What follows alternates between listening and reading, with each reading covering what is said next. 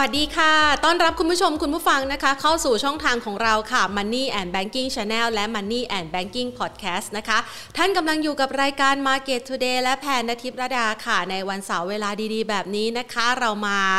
ทบทวนนะคะข้อมูลนะคะแชร์ประสบการณ์ด้านการลงทุนกันนะคะ แล้วก็นำเอาเคล็ดวิชาต่างๆนะคะ มาแยกให้ออกค่ะ วันนี้จั่วหัวเอาไว้ก่อนเลยนะคะ เราจะมาแยกให้ชัดว่าหุ้นตัวนั้นอยู่ในขาขึ้นหรือขาลง แล้วเราจะใช้โอกาสนั้นซื้อหรือขายทำกำไรดีค่ะ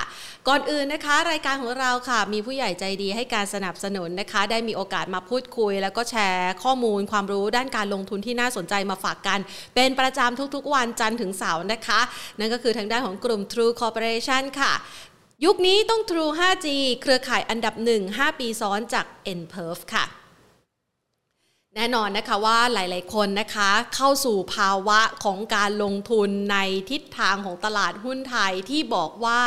ช่วงจังหวะนี้อยู่ในเวลาของการเคลื่อนไหวแบบไซด์เวย์ดังนั้นในจังหวะของการเคลื่อนไหวแบบไซด์เวย์นะคะมันก็จะมีกรอบการขึ้นนะคะ กรอบการลงที่อาจจะ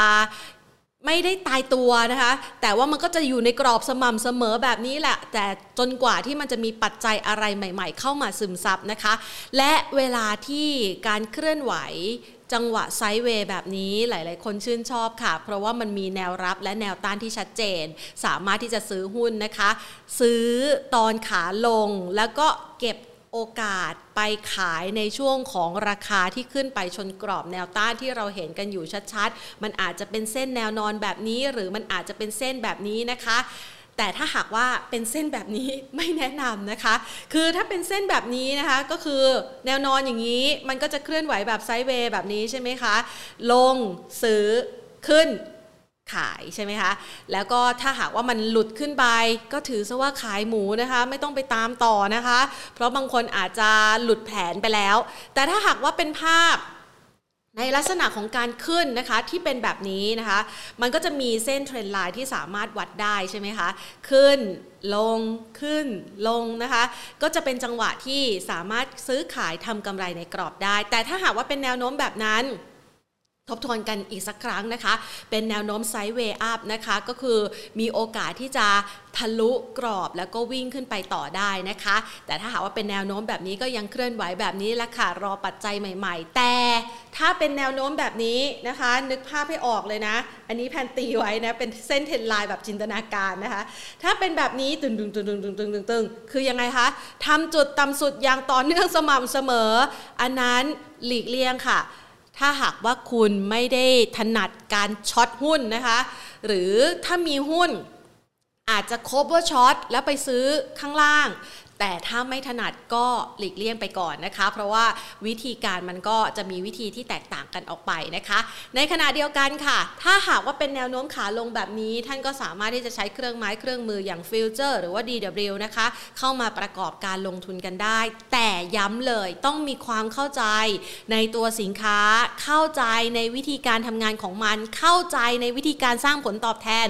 เพราะว่ามันเร็วกว่าตัวหุ้นปกตินะคะคำว่าเร็วกว่าคือมีโอกาสทำกำไรได้มากกว่า และเร็วกว่า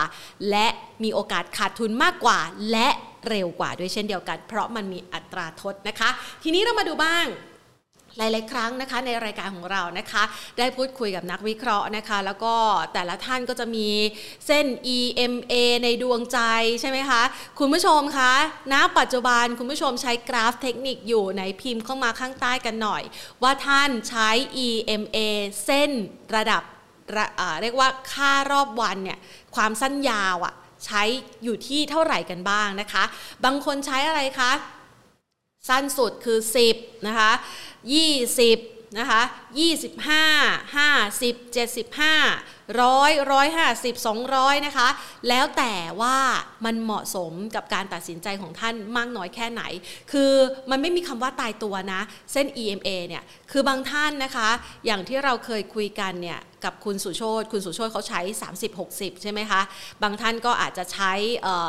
200 กับ 50 นะคะ เพื่อวัดระยะสั้นระยะยาวนะคะ ส่วนหลาย ๆ คนนะคะก็อาจจะใช้ในลักษณะคล้าย ๆ กับ MACD คือวัดความเร็วไปด้วยเลยนะคะ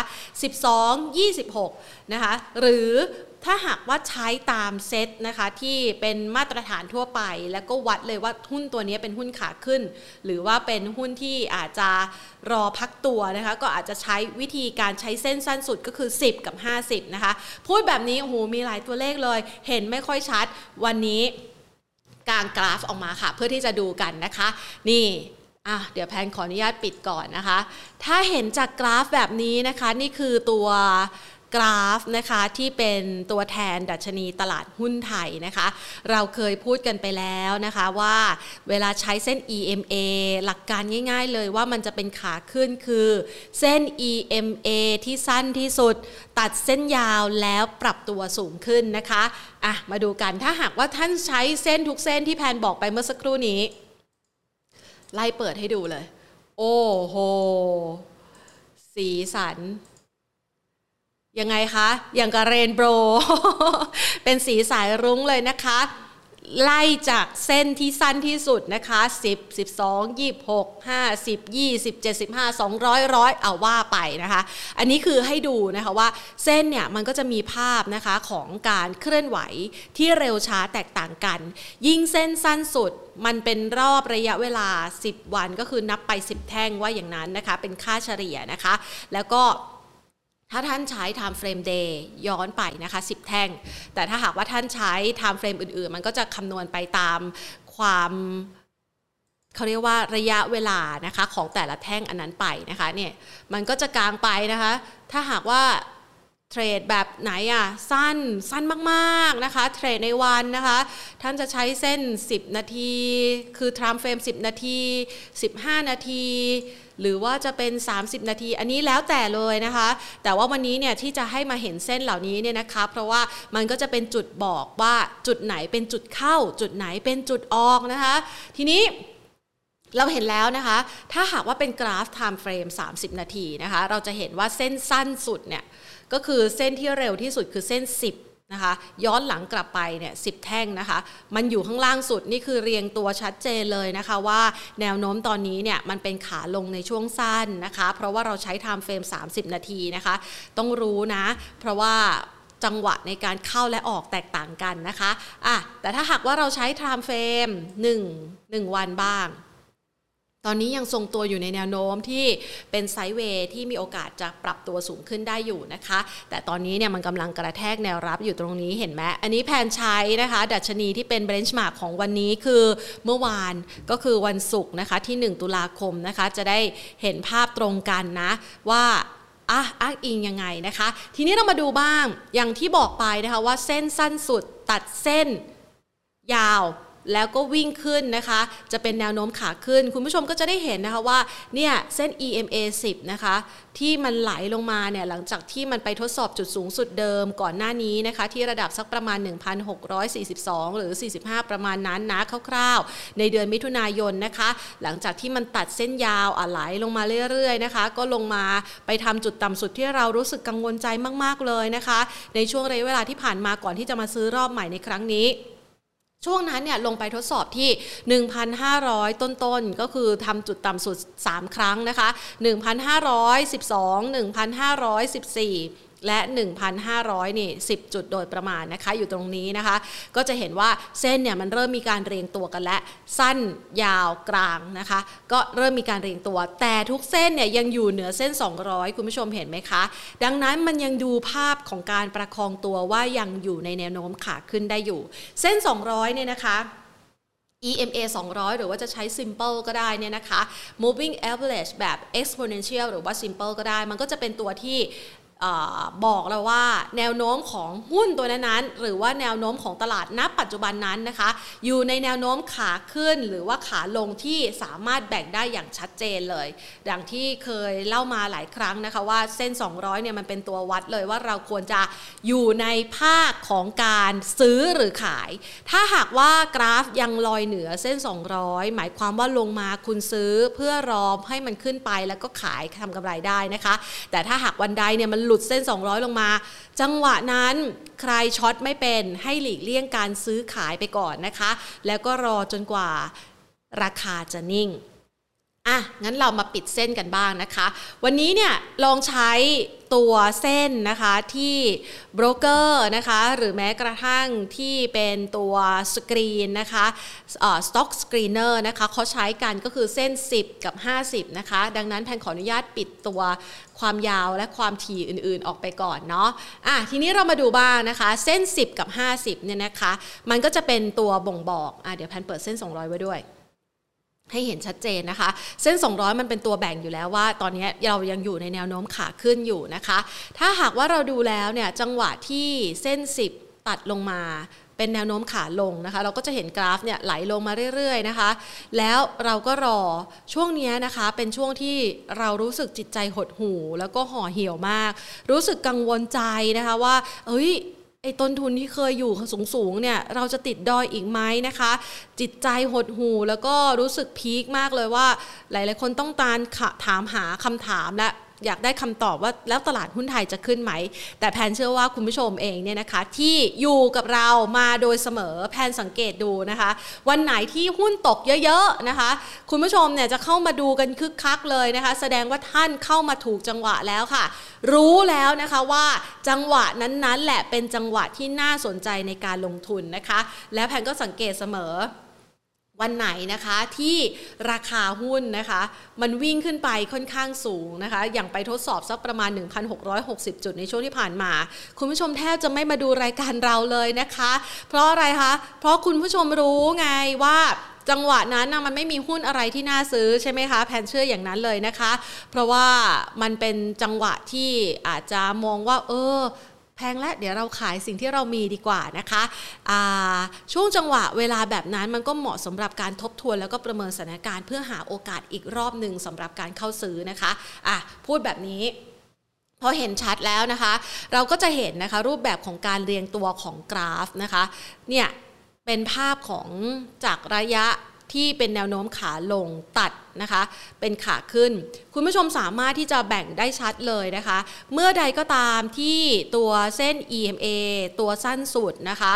ตัดเส้นยาวนะคะ ก็เป็นการแบ่งแบบแบ่งแนวโน้มแล้วล่ะว่ามันเป็นแนวโน้มขาขึ้นอะเนี่ยแผนให้ดูนะคะ คนก็จะเริ่มนะคะตัดสินใจนะคะ เริ่มซื้อตรงนี้นะคะ แล้วก็รอให้มันขึ้นไป อันนี้คือ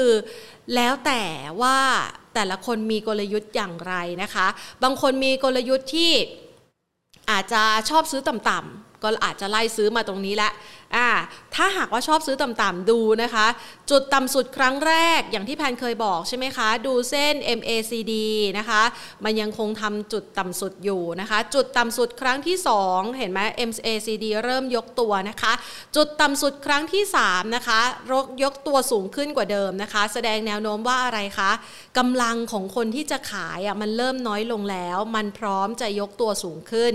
เห็นชัดไหมคะ ใช้ทุกเครื่องมือประกอบกันเลยนะคะ วันนี้นะคะ คุณผู้ชมเคยใช้เครื่องมือแบบนี้อยู่หรือเปล่าคะ แล้วก็มีจุดสังเกตแบบนี้อยู่เหมือนกันหรือเปล่าจะได้มีวิธีใช้มาฝากกันนะคะ หรือว่าคนอื่นใช้ตัวอื่นนะคะ บอกแพนมาด้วยนะคะ ลองพิมพ์กันเข้ามา ไม่เพียงแค่นี้ วันนี้เอามาประยุกต์ใช้นะคะ กับตัว RSI ด้วยนะคะ RSI เราก็เคยบอกไปแล้ว อันนี้มันก็คือเกิดอะไรคะ Divergent นะ ก็คือจากที่มันเคยทำจุดต่ำสุดนะคะ ที่ระดับต่ำสุดตรงกันตรงนี้นะคะ แต่ว่าพอมันทำจุดต่ำสุดใหม่ แต่ว่า MACD ยกตัว สะท้อนว่า แรงขายเริ่มน้อย มีโอกาสที่ราคาหุ้นจะขยับตัวสูงขึ้น แล้วเราจะซื้อที่ระดับไหน บางคนเสี่ยงซื้อที่ตรงนี้ ถ้าเสี่ยงซื้อที่ตรงนี้นะคะ คุณก็ต้องมีแนวรับนะ แล้วถ้าหลุดแนวรับอะย้ำกันอีกครั้งนะคะ ต้องมี stop loss นะคะ คือบางคนอาจจะรับความเสี่ยงได้ไม่จำกัด ท่านอาจจะปล่อยไหล อ้าวแต่คุณต้องปกป้องทุนนะ ดังนั้น stop loss ของคุณก็ต้องมีนะคะ ระดับ 3% 5% 10%นะคะ แล้วแต่ว่าทนทานกับความเสี่ยงที่เกิดขึ้นกับการไหลลงของราคาหุ้นได้มากแค่ไหน วันนี้แพนไม่ได้จดรายละเอียดนะคะ เล่าให้ฟังกันเลยเนาะจะได้รู้แล้วก็เห็นภาพกันชัดๆนะคะ ทีนี้เรามาดูบ้างถ้าเราใช้ RSI ล่ะ เห็นไหมคะ RSI เนี่ยมันก็เกิดจังหวะของการทำ divergence เหมือนกันนะคะ นี่เครื่องไม้เครื่องมือมันก็จะเห็นได้ชัดนะ จากจุดต่ำสุดตรงนี้ใช่ไหมคะ มันยกตัวขึ้นมาทำจุดต่ำสุดใหม่ก็จริงเห็นไหมคะทำจุดต่ำสุดใหม่ก็จริงแต่ RSI มันก็ยกตัว แสดงให้เห็นว่าคนเนี่ยเริ่มมีแรงเทขายน้อยลงและ แล้วมันก็เริ่มกลับคืนมาอยู่ในโซนปกติที่ไม่ใช่โซนโอเวอร์โซหรือว่าขายมากเกินไป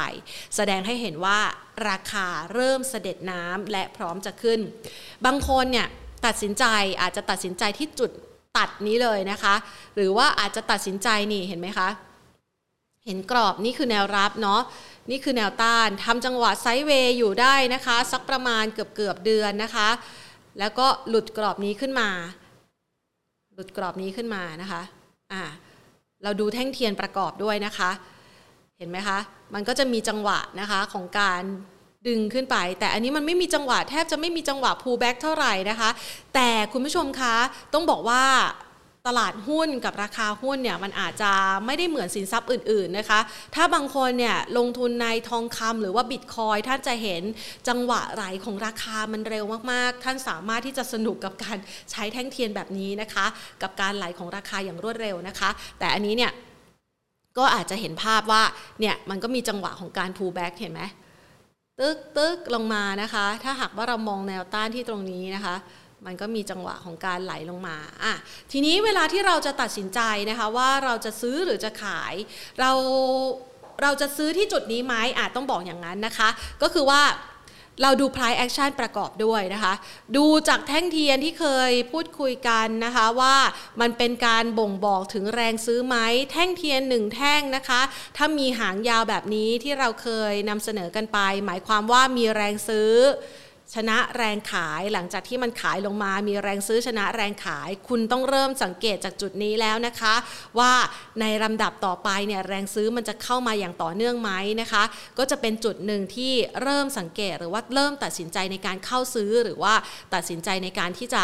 เริ่มมาดูแล้วว่าอ้าวมันกำลังจะผ่านพ้นช่วงเวลาต่ำสุดไปแล้วใช่หรือไม่นะคะอะทีนี้เรามาดูบ้างนี่คือแนวโน้มขาขึ้น เห็นชัดเนาะ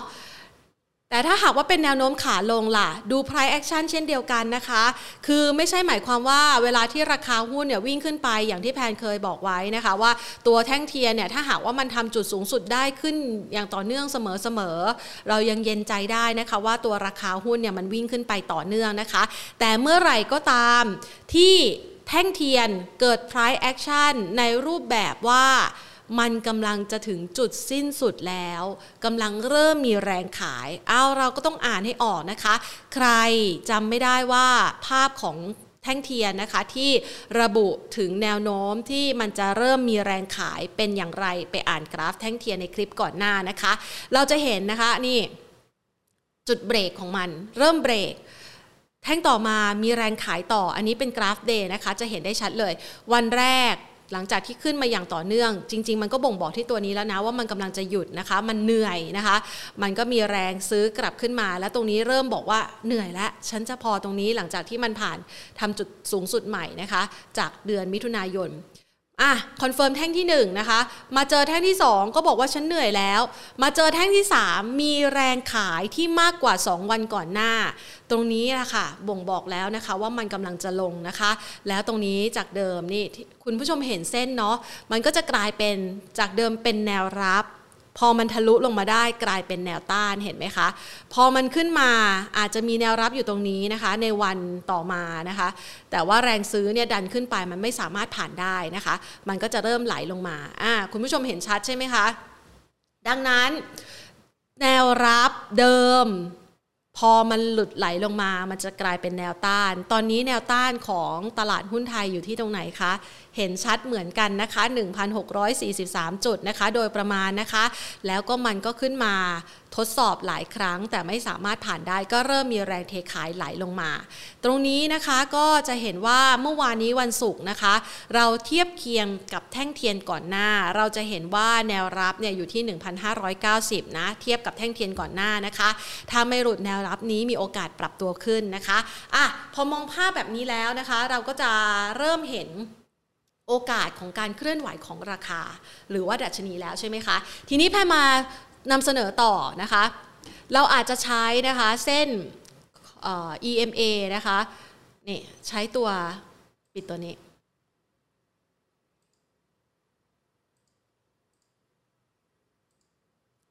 ใให้เห็นนะคะสองร้อยร้อยเจ็ดสิบห้านะคะ แล้วก็นะคะ อันนี้เนี่ยเส้น EMA นะคะในแต่ละเส้นนะคะ ถ้าเราใช้ 20 วันก็ใช้ระยะสั้น 50 วันก็เริ่มเป็นสั้นถึงกลางนะคะ จาก 50 ถึง 75 ถึง 100 ก็จะเป็นสั้นถึงกลางนะคะ แล้วก็ถ้าหักใครเนี่ยลงทุนระยะยาวเนี่ยก็อาจจะต้องรอให้มันลงมาทดสอบเห็นไหมคะ แนวรับ คือ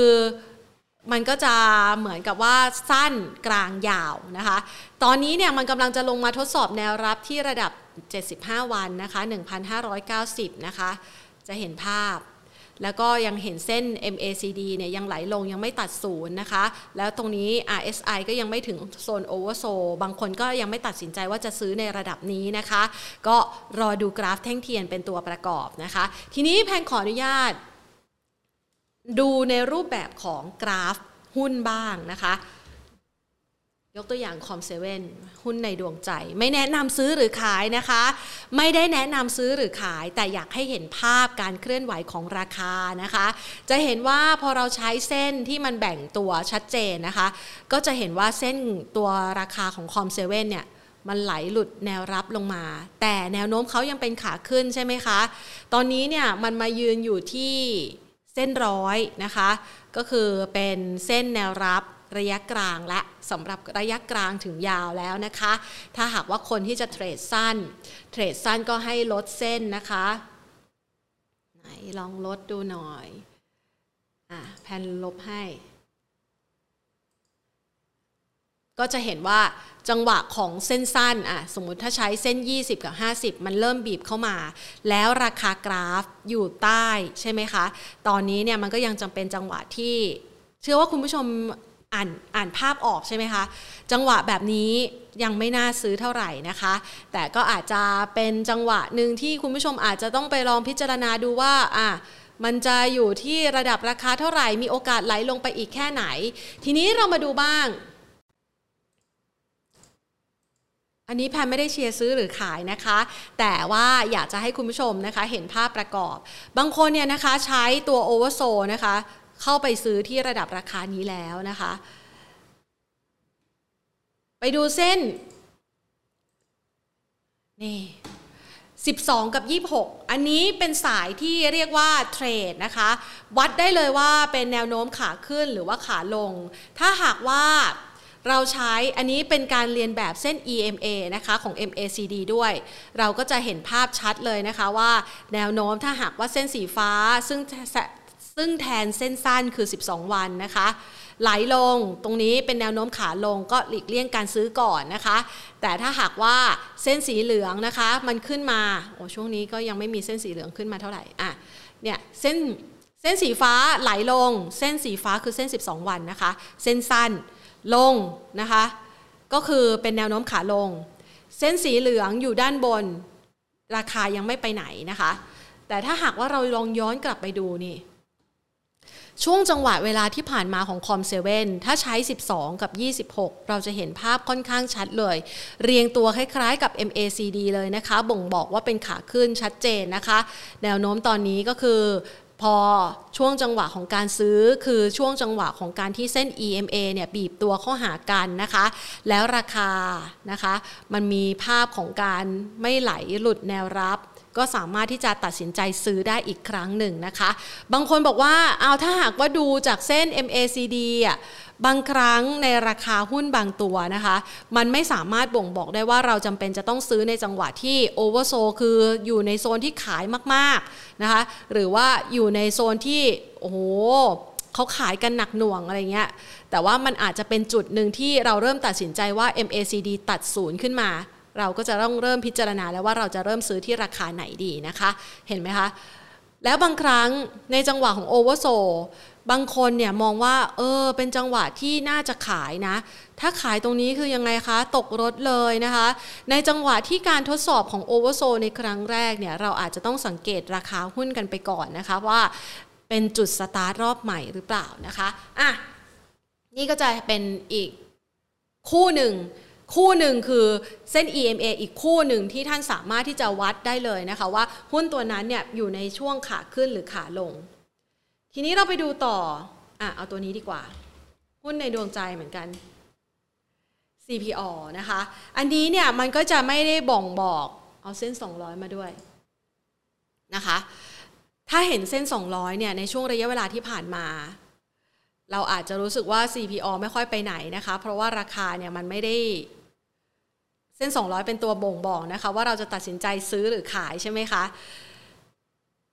เป็นตัวตัดสินใจว่าเราจะซื้อหรือขาย และคนที่ถนัดซื้อให้ซื้อเมื่อราคากราฟเรียงตัวอยู่ด้านบน และถ้าหากคนที่ถนัดซื้อและอยากซื้อเล่นสั้น ให้มองที่เส้น EMA นะคะ ระยะสั้นตัดเส้นระยะยาวนะคะ อะ พอเห็นชัดนะคะ อันนี้สรุปให้เห็นภาพเลย นอกเหนือจากตัว CPO ไปดูอีกสักตัวหนึ่งนะคะตัวนี้ก็เห็นชัดอยู่นะคะ IRPC นะคะราคาเขาเพิ่งจะขึ้นมายืนเหนือ 200 ได้อย่างแข็งแกร่งนะคะ แล้วก็เส้น EMA 12 วันตัดขึ้นนะคะ จากเส้น EMA 26 วันนะคะ อันนี้ก็เห็นภาพการเรียงตัวของ ราคาที่เป็นแนวโน้มค่ะ ขึ้นค่อนข้างชัดนะคะ ในช่วงจังหวะนี้นะคะ ถ้าหากว่าใครจังหวะของการซื้อคือจังหวะของการบีบตัวของเส้นที่เข้าหากัน แสดงว่าราคาเนี่ยมันเริ่มพักเหนื่อย และมีโอกาสที่จะซื้อนะคะ แล้วถ้าหากว่าราคาหลุดแนวรับ ท่านต้องมี stop loss 3 5 10 ว่ากันไปนะคะ ก็วางแผนการลงทุนกันด้วย ทีนี้มาดูบ้างอะวันนี้ดูจากการใช้กราฟเครื่องมือแล้ว มาดูหน้านี้กันดีกว่านะคะ จังหวะของการลงทุนในตลาดหุ้นไทยมันสามารถบ่งบอกจากอารมณ์ความรู้สึกของนักลงทุนโดยรวมได้ค่ะ โดยใช้ตัว sentiment index นะคะ investor sentiment index นะคะ สามารถที่จะวัดได้กับตัวสินทรัพย์ทุกอย่างเลยนะคะ คือในแต่ละสินทรัพย์เนี่ยมันจะมีตัวนี้ก็คือ sentiment index เอาไว้ วัดอารมณ์ความรู้สึกของนักลงทุนที่มีต่อหุ้นในเวลานั้นๆนะคะอย่างตลาดหุ้นไทยนะคะในช่วงเดือนเมษายนของปี 2563 ตกไปอยู่ในช่วงที่ต่ำที่สุดนะคะ เป็นช่วงเวลาที่ราคาหุ้น หรือว่าตลาดหุ้นไทยเนี่ยลงไปทดสอบต่ำกว่า 1,000 จุดในช่วงโควิด -19 ช่วงจังหวะแบบนั้นแหละค่ะ เป็นช่วงจังหวะที่ทั้งนักลงทุน VI หรือว่านักลงทุนรายใหญ่นะคะ รอคอยมาหลายปีมากๆ เพื่อที่จะเข้าซื้อนะคะ แล้วมันก็เป็นจังหวะเดียวกันนะคะ กับที่เจ้ามือเขาจะไล่เก็บ เขาจะซื้อตอนไหนคะ ซื้อตอนที่มันแย่ที่สุด รู้สึกแย่ที่สุดนะคะ นั่นก็คือสามารถบ่งบอกได้จากตัว sentiment index เห็นไหมคะ นี่ และช่วงจังหวะที่แย่ที่สุดของตลาดหุ้นไทยนะ ถ้าหากว่าเราดูเนี่ย มันก็จะเห็น อยู่ตรงนี้นะคะ ท่านก็สามารถติดตามข่าวนะคะ แล้วก็ใช้ตัว sentiment index เนี่ยเป็นอีกดัชนีหนึ่งในการตัดสินใจเข้าลงทุนได้เช่นเดียวกันนะคะ ตอนนี้มาเดือนสิงหาคมนะคะ ความมั่นอกมั่นใจของนักลงทุนเริ่มกลับมาแล้วนะคะ อยู่ในโซนที่กำลังเข้าสู่โซน positive นะคะ อันนี้เป็นโซน neutral นะคะ ท่านสามารถที่จะใช้ตัว sentiment index แบบนี้ละค่ะในการพิจารณาในการลงทุนนะคะ มันบอกว่าอะไร เวลาที่เราจะลงทุนแล้วชนะ ท่านต้องอยู่ฝั่งตรงข้ามกับคนส่วนใหญ่ และส่วนใหญ่แล้วเจ้ามือนะคะ ก็จะอยู่ฝั่งตรงข้ามกับคนส่วนใหญ่ เมื่อคนส่วนใหญ่ตกใจขายหนักๆ เจ้ามือก็จะเข้าไปซื้อนะคะ เราบ่งบอกได้จาก sentiment index ด้วยเช่นเดียวกัน และบ่งบอกได้จากอารมณ์ความรู้สึกของคุณผู้ชมแล้วค่ะอะใครเคยใช้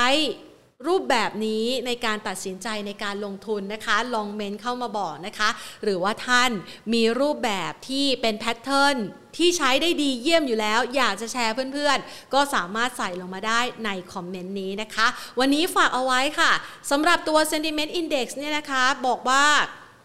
เขาใช้วิธีเดี๋ยวเพิ่มหน่อยเพิ่มหน่อยนะคะไอตัว sentiment index เนี่ยนะคะมันสามารถใช้นะคะกับตัว MACD แล้วก็ RSI ได้เหมือนกันนะ มันเป็นจังหวะที่บอกว่าอารมณ์ของคนส่วนใหญ่ ที่รู้สึกกับราคาหุ้น หรือว่าดัชนีหรือสินทรัพย์นั้นๆ ในช่วงเวลานั้นๆ เขารู้สึกแย่มากแค่ไหนและจังหวะของการชนะนะคะ ก็คือเราต้องซื้อหรือว่าลงทุนตรงข้ามกับคนส่วนใหญ่ นั่นหมายความว่ายิ่งคนส่วนใหญ่รู้สึกดีมากแค่ไหน จังหวะนั้นล่ะค่ะ คือจังหวะที่เราอาจจะต้องล็อก Profit ที่เราซื้อหุ้นในราคาต่ำๆมาไว้บ้างแล้วนะคะอะหวังว่าคลิปนี้นะคะจะเป็นประโยชน์สำหรับคุณผู้ชมนะคะ ใครมีเทคนิคที่ดีแล้วก็เยี่ยมกว่านี้นะคะ ฝากแชร์ด้วยแพนอยากจะเอาไปปรับใช้ให้การลงทุนของแพนและคุณผู้ชม และเพื่อนๆอีกหลาย ๆ ท่านนะคะ มี